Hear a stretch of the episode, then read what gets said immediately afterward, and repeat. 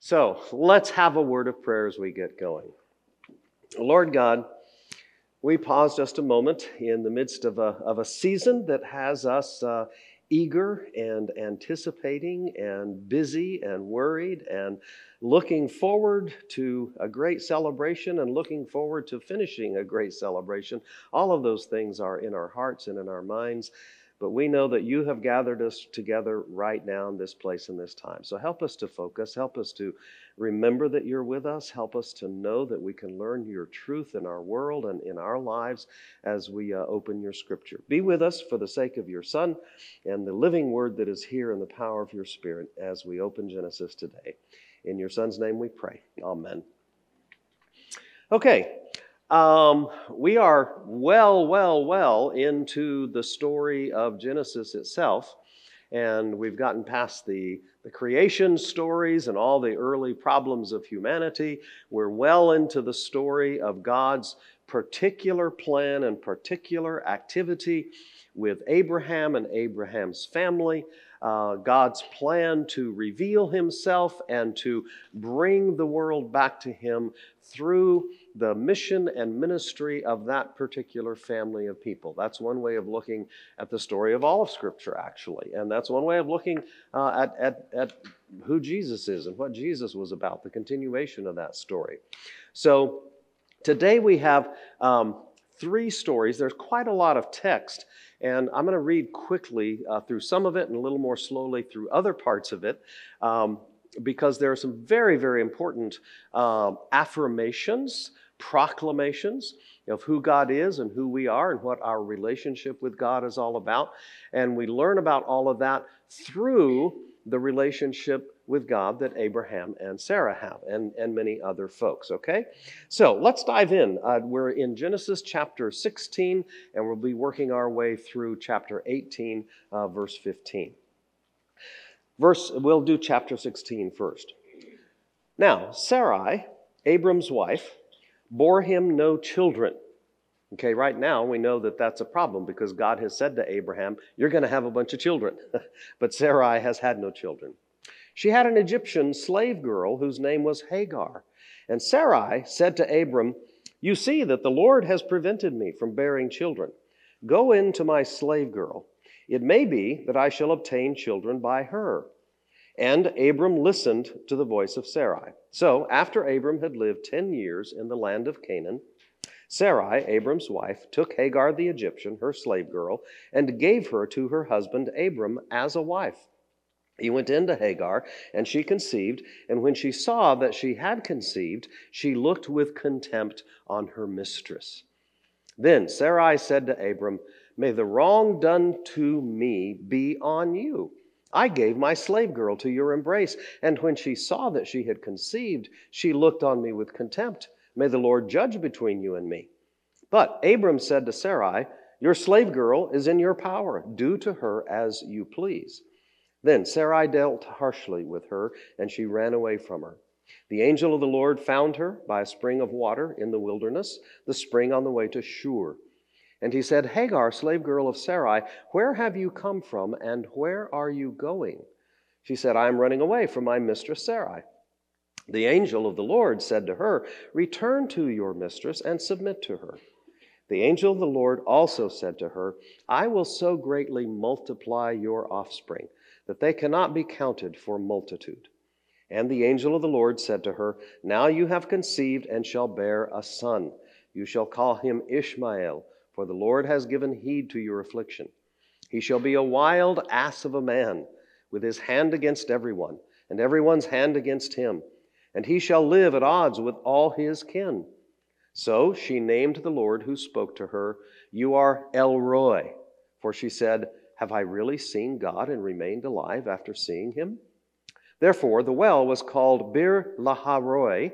It lies between Kadesh and Bered. Hagar bore Abram a son, and Abram named his son, whom Hagar bore, Ishmael. Abram was 86 years old when Hagar bore him Ishmael.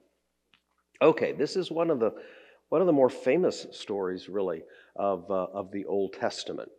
And as we look at this story, one of the first things we need to remember is that anytime we are studying Scripture, and frankly, it's a good principle to follow anytime you are studying any piece of literature that is speaking to you from outside of your own context, outside of your own culture, your own period in history, you need to go back into that culture, into that context, into that period of history, and try to understand what was going on then so that you can interpret what is being said from that perspective. Does that make sense to you?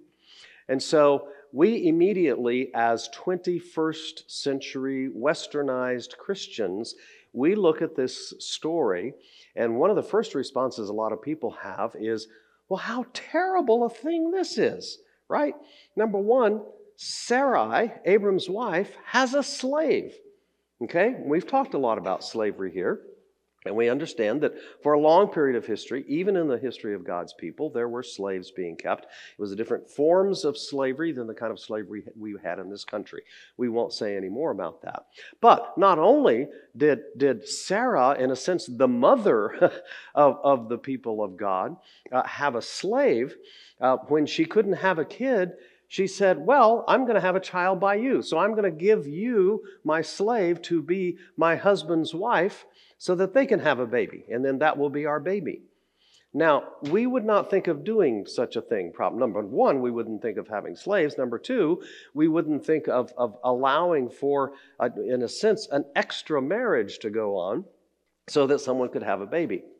Now, in today's world, it gets a little more complicated because 40 years ago we could say that this was a strange and foreign story, but now with, with surrogate motherhood and all kinds of things, you have all kinds of issues going on here. And so we need to understand that what Abraham and Sarah were doing in their life was the normal, accepted thing of the time. We can argue whether it was right or wrong, or whether it's what God wanted or not, but the simple fact is, this was the way things were done. And it was not at all strange that Abraham and Sarah had slaves. It was not at all strange that Sarah would say, Well, I can't have a kid, but we need to have a kid, and so we're going to have a kid. And the kid really, the implication is Hagar's going to have a son, but that son's going to be my son. That son's going to be, you know, she's sort of taking the baby away from Hagar in a sense. That would have been done. That was a normal, accepted thing.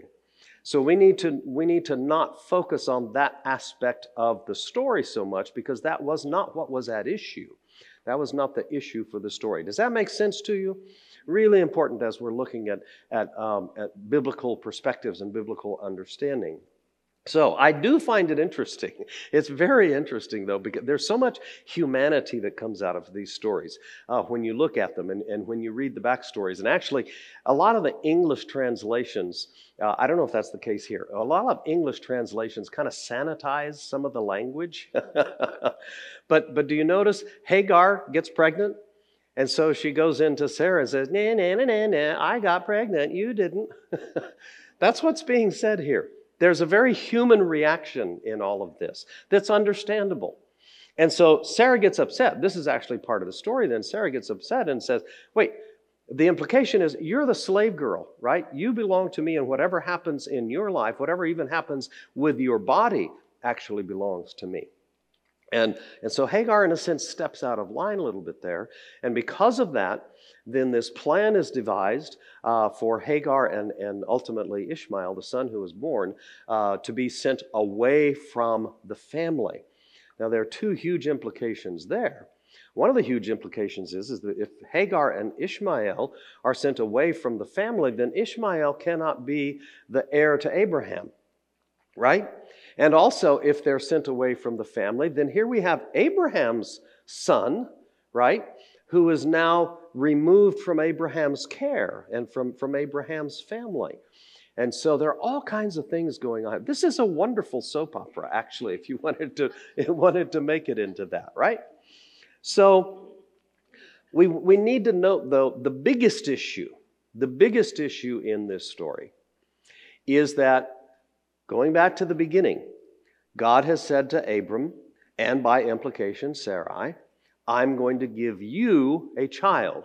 There was no plan for a surrogate mother here, right? I'm going to give you a child. And Sarah comes up with a plan for Abraham to have a child that is not God's plan. And they execute that plan, they carry it out. But God will have none of it. Everybody seems fairly okay with it, except for God, right? Except for God. And so the question is, as the question always is, are Abraham and Sarah acting faithfully and reacting faithfully in their relationship with God? Are they doing what God has said needs to happen? Are they trusting God's promise? We've already seen several instances how Abraham and Sarah have struggled with trusting God's promise. Uh, the first story they heard about that, you know, they have to go into Egypt because there's a famine, and Abraham is worried that the Pharaoh is going to take Sarah uh, if he understands uh, that, that uh, Sarah is is his wife, and, and so he you know pretends that she's his sister, that she's his sister. All of that we went through that story. Here again is yet another story of the problem that Abraham and Sarah had with trusting God's promise and simply sticking with the plan. And of course, there's a great deal of, of humanity involved in that situation, isn't there? Right? How many of you have ever discerned what you thought was God's plan and then started going that direction and then, then it, it wasn't working so well or it wasn't happening yet and, and, and you gave up on it or you changed the, the, the changed the, the arrangement or whatever? That's the issue. Is God to be trusted? And can God do what God says he's going to do. Right? Abraham and Sarah are now getting old. Abraham was 86 years old. Okay? That's getting to be a little bit long in the tooth for having a kid. Sarah wasn't much younger. And, and so they're beginning to say, well, this is not the normal way of things. This can't happen. Well, I, one of the issues is you should never say to God, you can't do that. right? You can't do that. That's one of our issues, one of our problems. So, Hagar goes away because the situation is tense. It's just not a very easy relationship situation. And what happens? What happens? Notice in verse 7 the angel of the Lord found her. Okay? God will not let Hagar go. God still is looking after Hagar.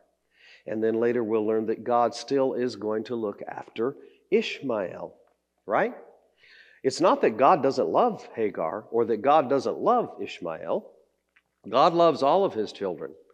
But God has a plan for everyone, and, and God's plan is what God is interested in in making come to pass. And He's interested in our sticking with whatever that plan is. So God is still taking care of Hagar and Ishmael, right? So Hagar, interestingly, Hagar um, pays attention to the angel. Lots of times, Hagar and Ishmael are kind of, when, when you speak of them in Christian circles, people sort of say, oh, Hagar and Ishmael, right? They were not part of God's plan, as if they were bad people. Okay? Well, here, here we have uh, evidence. This is not about there being good people or bad people. Uh, it's about it's actually really about Abraham and Sarah uh, not fulfilling God's plan.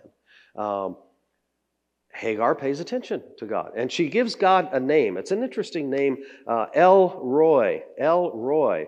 Uh, the, the deep meaning behind that name have I really seen God and remained alive after seeing him? Here's, here's evidence that, that Hagar actually knows something about God, the one true God. That, that God is magnificent, sovereign, powerful, great. And, and we can't even withstand being in, in his presence. That's an article of faith throughout the Old Testament and going into the New Testament. That's part of what makes the incarnation of Jesus so special, is that people have never seen God if we were to fully see God, if, if we were completely to be in God's presence, we, we couldn't withstand the experience. That's how the people of the Old Testament understood God. And so when we all of a sudden proclaim that, that God has now become like one of us, that's a radical thought. That's a radical idea. Here you have that idea expressed, um, which is not about, it's not that that's theologically wrong or anything. It is, it is a, a, it's a way of understanding and stating who God actually is, the magnificence and sovereign power of the Almighty God who made everything, everything that is. I mean, we can't get our minds wrapped around that. And Hagar, Hagar understands that. Okay, so um, Hagar eventually has a, a son, Ishmael. Now, the story, the story continues. Let's go on into chapter 7. Well, before I go there, before I go there, is there anything out of this little piece of the story that is just bubbling in you, that's, uh, that's uh, forming a question or an insight? Yeah, let's get, the, let's get the microphones going. And we have a hand up over here. Why does Ishmael kind of um, have to pay a price for this whole thing? Okay, good question. Why does Ishmael have to pay a price for this whole thing, right? Notice I, I didn't make a big deal out of that statement. Ishmael is a wild ass of a man, right? So, you know, any, anybody that says the Bible is boring just doesn't understand the Bible. Um, you could say that Ishmael's experience growing up made him kind of a rough and tough kind of guy because he didn't have it so easy growing up. Uh, here I think of, of, Johnny Cash's theology of a boy named Sue. You know that you, you know that song there, okay? Um, but Ish- Ishmael didn't have it easy, right? Ishmael did not have it easy. Here is here is the Bible's frank uh, admission and acknowledgement of the fact that we are all born into something that is bigger than us, that precedes us and that will, will continue on after us that we simply have to deal with. Uh, you, you know, Ishmael could say, Life isn't fair, right? I, w- I was born as the, in a sense, it wouldn't quite be the same way, but in a sense, I was born as the bastard son of this famous big guy, right? Uh, but I didn't get to stay home with him. I had to go off with, with my mother. Um, all of that stuff is there by, by tradition and history. Ishmael did go off into a different uh, part of the Middle East territory and became uh, his, his progeny, his offspring. Uh, uh there are several Arab um, tribes that t- trace their history to Ishmael. And, and ultimately, uh, one of the tribes from which uh, Muhammad later was born, the father of Islam, traced their lineage back to Ishmael. And, and people actually, some people make of that, uh, they, they create that into a conflict between Islam and Christianity. Um, depending on your perspective, I, I know Muslims who say that's not a conflict. We actually have a common forefather of the faith in Abraham. And that's something that joins us together, not, not separates us apart. But yes, Ishmael got the, got the short end of the stick in that way. Uh, the Bible doesn't excuse it, the Bible doesn't explain it. Uh, the Bible simply acknowledges that. And that's true of life, isn't it? Right? How many of you would have written a better backstory to your life than the one that you got? I bet all of us could have, right? I would have been born you know, into a, a, filthy rich, incredibly powerful royal family from somewhere, right? I was born with amazing good looks and personality, all sorts. Of, I was given great gifts and talents, but there were some things I did not get. And so I'd like to add those things into my story. You would like to add some things into your story. We're all born with a story that is both a great blessing and a story that presents its own challenges. That's, that's just true of Ishmael. Yeah. What else do you see? Yep, yep, here we go. Um, at, at, the end of, uh, what is it, verse 14, the well, the name of that well must, and I'm really not going to try to pronounce it, it's mm. incredibly difficult. Yep, yep. Um, but she called the name of the Lord who spoke to her, Thou art a God of seeing. For she said, Have I really seen God and remained alive after seeing him? That's her statement. And therefore, mm-hmm. the well was called this impossible name. Now, do you have a clue as to what that name of the well actually represents? I don't, but someone does. Okay. I'm sure. I did not research that. Notice, though, she names God El Roi. The, the word El, E-L, mm-hmm. okay, is one of the names for God, El. Mm. Uh, El Shaddai, God Almighty. El Roi, God who is mysterious and wise. The, the well is called Bir Lahai Roy. So you have that Roy involved there. The name that she gives to God is the name that is attached and added into that name of the well. Ah, so Okay. it could, the first part of it could just be some geographical location or Yeah, something yeah. That's local. a. If you'll remind me, I'll look that up for us. That's a very interesting question. Yeah, Okay. yeah. And Okay. In my Bible, um, it says, "The well of the living one who sees me." Ah, the well of the living one who sees me. Okay, That's the notation for it. Okay, there we go. So there, there, there's, there's a translation of the name of the well itself. All right, good, good. Lots of, lots of, uh, of ancient cities and ancient locations had religious background to them, where something happened, right? Uh, and, and, and so the name is attached to that. Cool, cool. Yes. Hey, um, when Mary got pregnant of Jesus, hmm it was an archangel who came and visited her and talked to her hmm and explained to her the plan. And in this case, Agar, um, a slave, is is the angel of the Lord coming and talking to her, hmm and face to face, she even thought she was going to die. hmm and he's not ishmael wasn't our savior so why would god talk face to face with agar hmm and why wouldn't he talk face to face to mary Yeah, yeah. Good, good question. Uh, the, the angel speaks to Mary and says, You're going to have Jesus the Savior, right? The angel speaks to Hagar and says, You're going to have Ishmael, which is not part of God's plan. Part of what's going on here, I think, is that the Bible understands is that, that God is working everywhere all the time with everyone, and God gets to decide who he wants to talk to and what he wants to say to them. We don't get to decide that. And the people that we would think God should talk to, God doesn't talk to. and the people that we don't want God to talk to, God does talk to, right? God appearing to Mary was really quite a surprise and quite a shock because Mary was just sort of nobody from out of nowhere. Frankly, Abraham was nobody from out of nowhere. Hagar is nobody from out of nowhere. They're not part of a royal family, part of any special lineage. But that's part of the Bible's, one of the Bible's, I, I know I, I'm always saying this is one of the big themes of the Bible. There are 800 million big themes of the Bible. That's why we study it all of our lives, right? One of the big themes of Scripture is that God doesn't care about what we think is important or special or deserving particular praise and attention. God cares about what God wants to do in the world with everyone. And so God blesses Hagar with, his, with revealing himself to her. God blesses Ishmael, even though they are not part of this plan for Israel itself.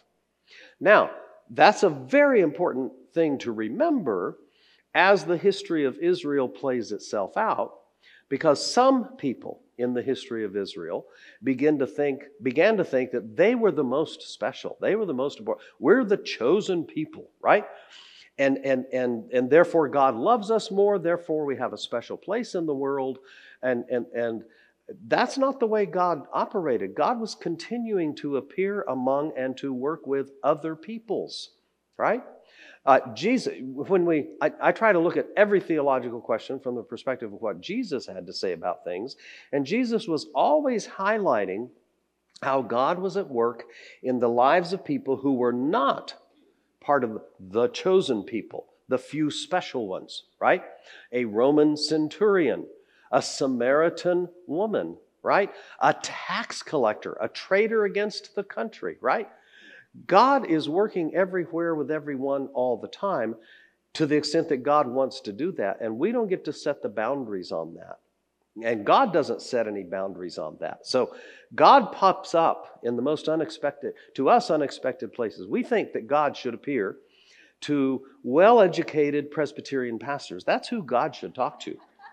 Really. If anybody, that's who God should talk to. But, but, most of my experience is God doesn't talk to us. God talks to other people, right? Does that make sense to you? That that that that levels the playing field among all people, all people, all people.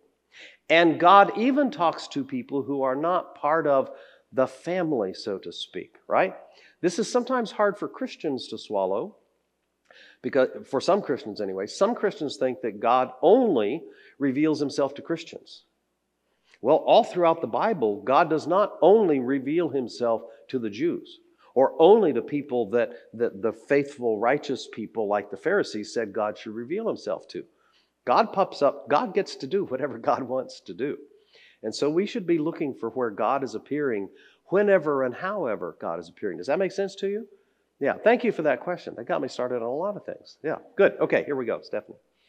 In verse 2, when Sarah goes to Abram and asks to him to um, have a child with Hagar, and then later when it, that kind of blows up and she goes back to Abram and says, This isn't working, and he, he uh, uh, agrees with her and lets her do what she wants to do, what Sarah wants. Mm-hmm. Was this guilt over what he did to her in Egypt?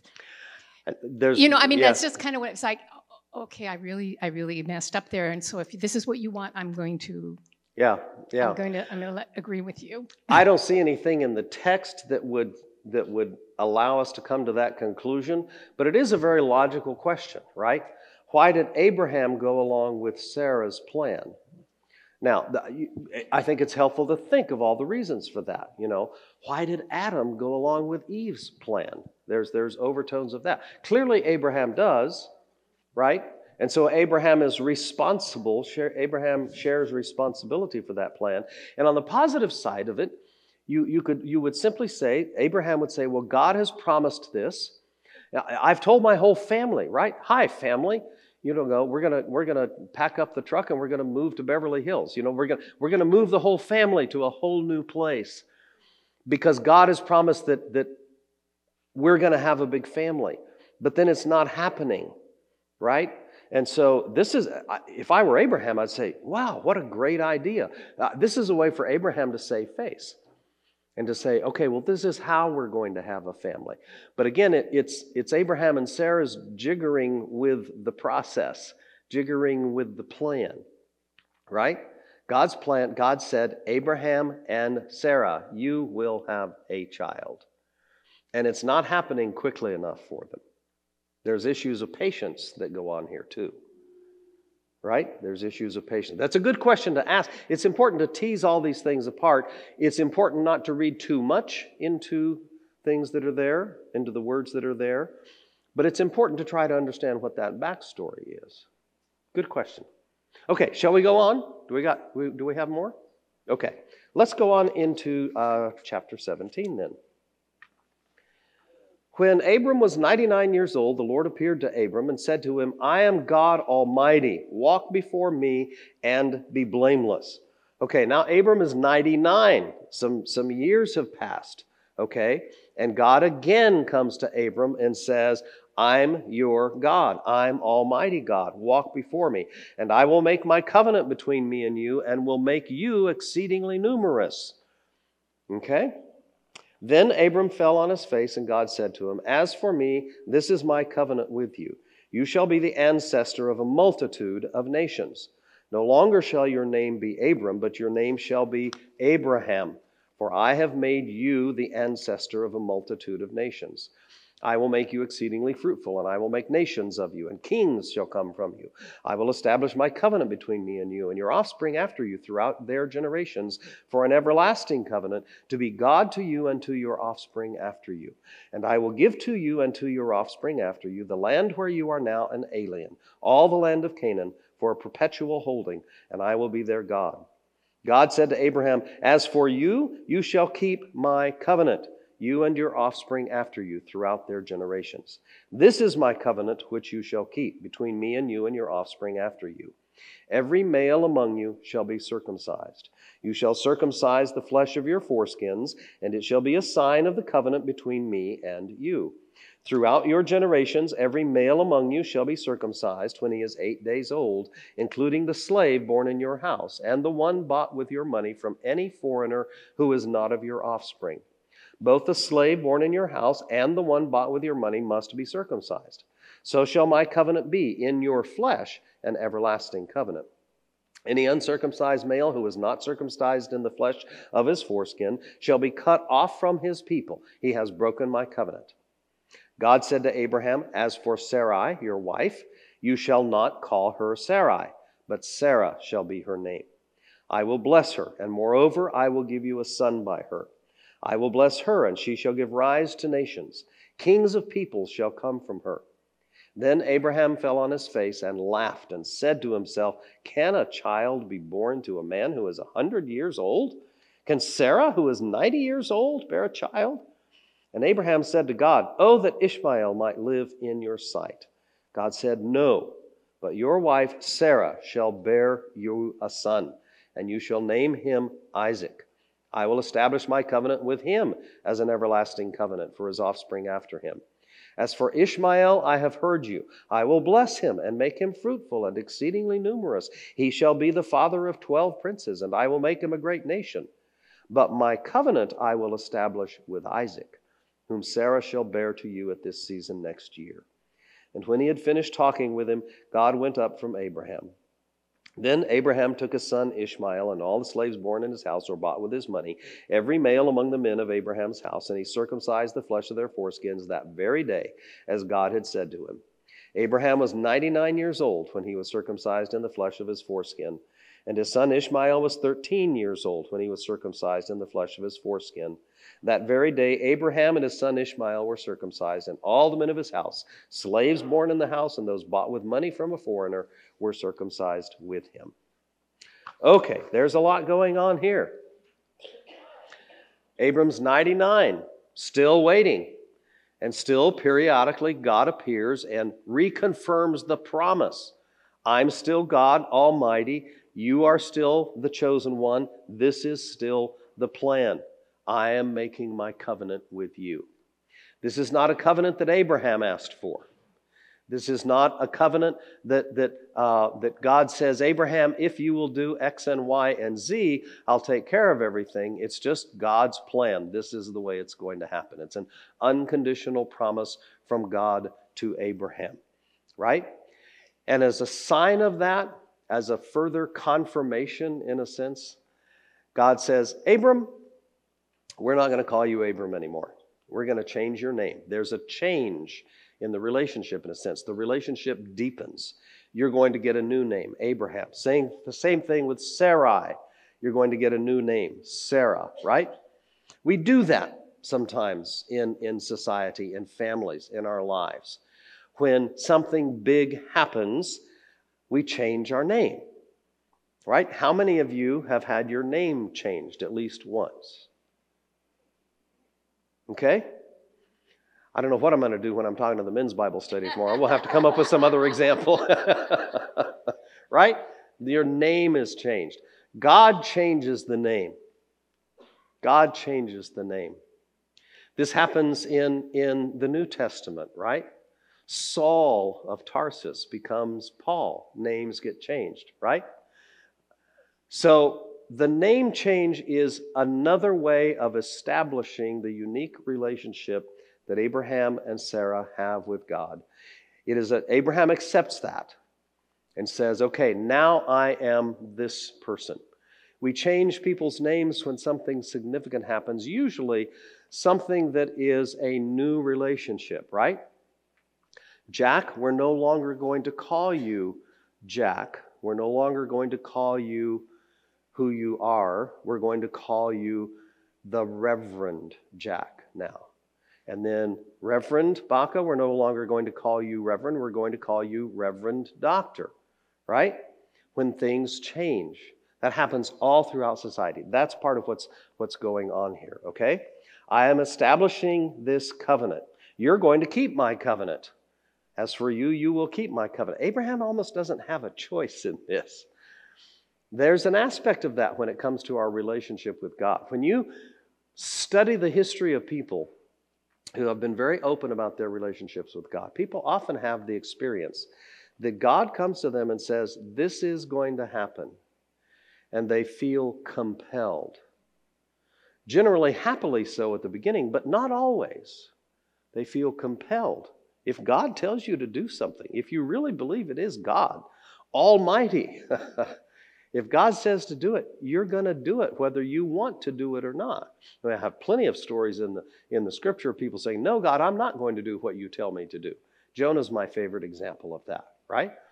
But eventually, if God says you are going to do something, then you are going to do that. That's, that's part of the part of the nature of, of human life that there's something bigger going on in our lives than we control, isn't there?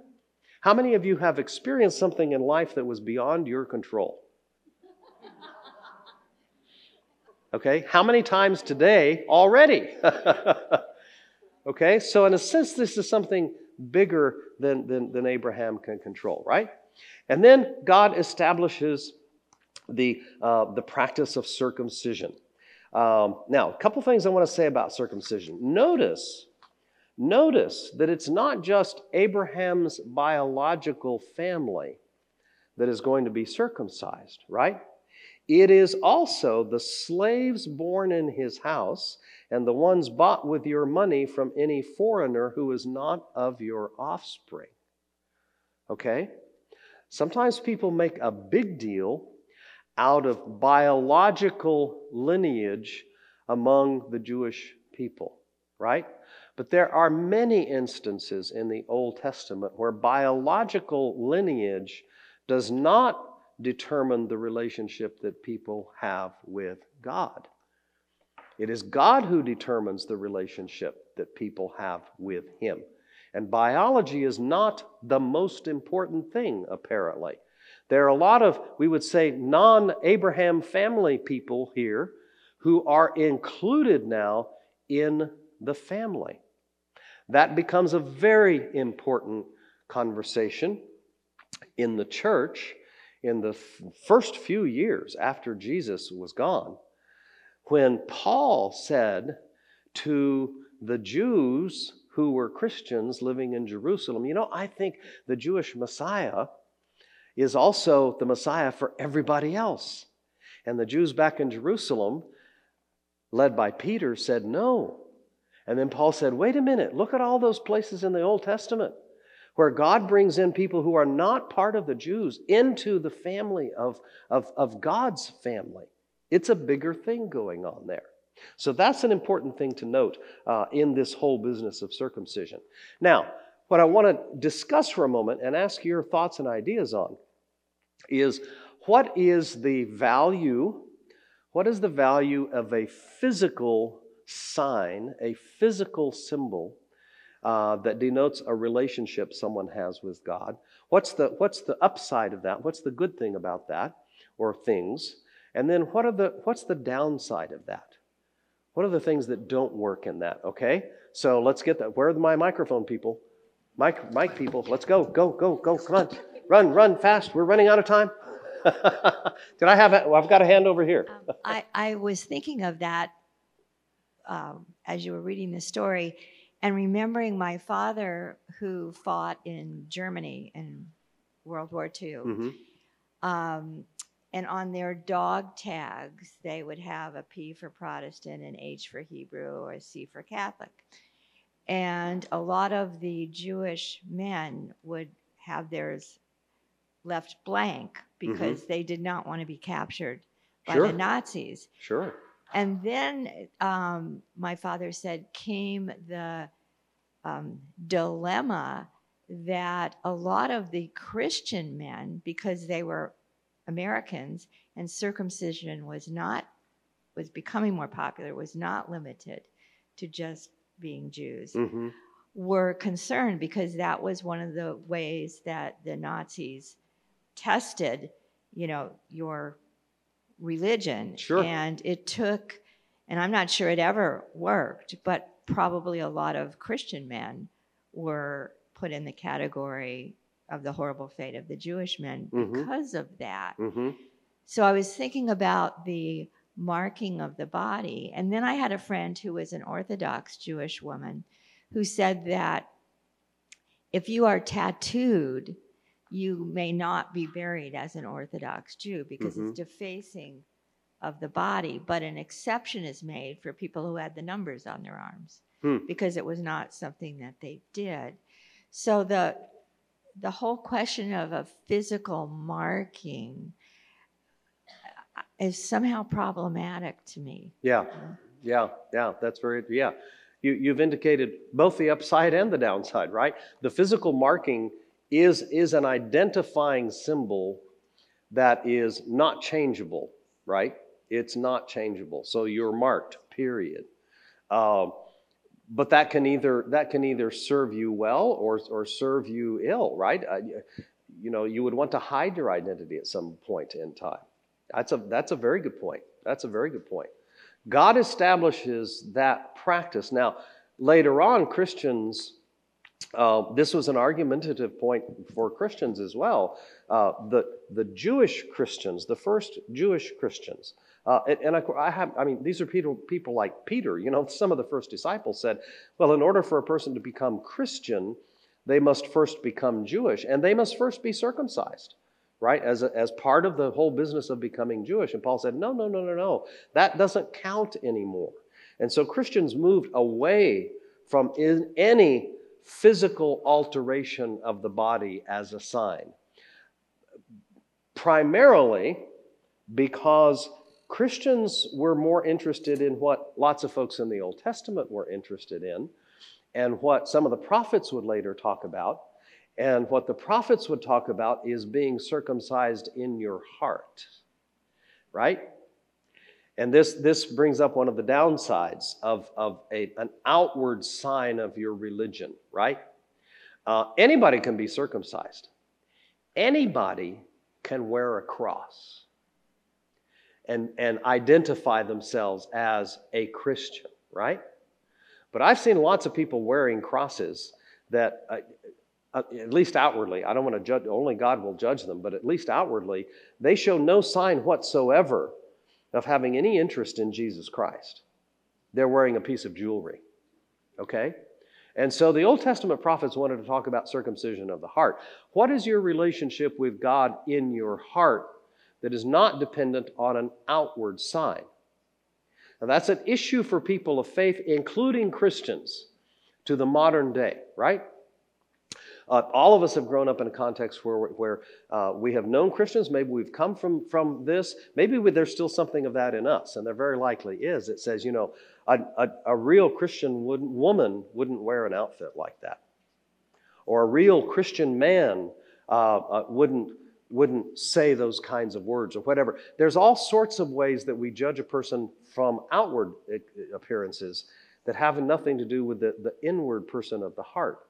Um, and, and so circumcision itself as an outward sign was obviously important to God, but, but it wasn't, it, it, was, it was simply a physical symbol of a spiritual reality.